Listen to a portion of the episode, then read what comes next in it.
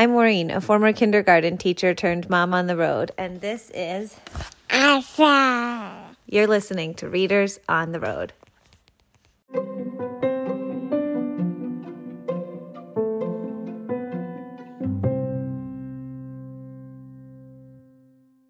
The go jungle. The Calico Jungle, written and illustrated by Dahlov Ipcar.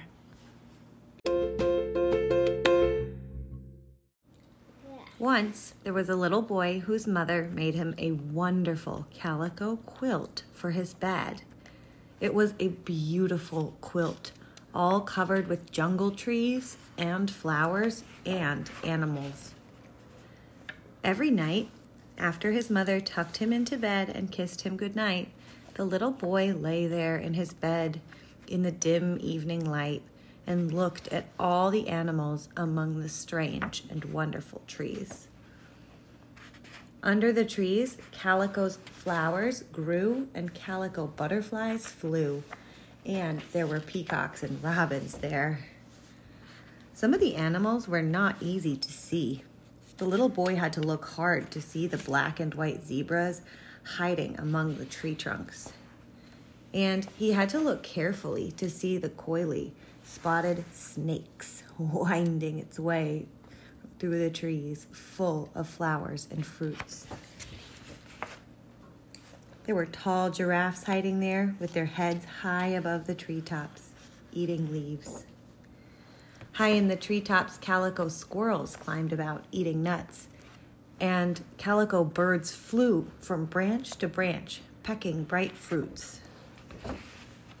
Some of the animals were easy to see, What's that one? such as the white unicorn and a big black rhinoceros, each with one long horn. Grazing among the trees were the wild antelopes with long horns. What are those ones? Wild antelopes with long horns. Some of them were running away to hide in the depths of Why the jungle. Why are some running away? And in the very middle of the jungle was a lovely, deep green pool. There, big Let's- black elephants gave each other shower baths. Fish swam in the pool, calico fish with strange shapes and bright colors, shining like jewels in the rippling green water. Fat black hippos splashed in the pool, and big green crocodiles swam there. Long legged birds waded in the water, catching fish. And all the animals came to the pool to drink. And deeper in the jungle, beyond the pool, where it was quiet and dark and peaceful, the little boy found a sleeping lion and a sleeping tiger and a small jungle cat asleep under a bush.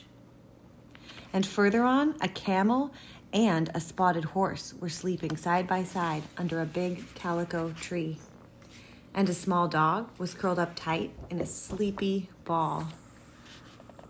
All the animals were asleep at the far end of the quilt, and by the time the little boy had explored that far, he was growing sleepy too. He closed his eyes, and then he fell asleep and dreamed that he was walking through the calico jungle under the flowering trees where all the strange and wonderful animals lived. The end. Another one. What was your favorite animal in the Calico Jungle book?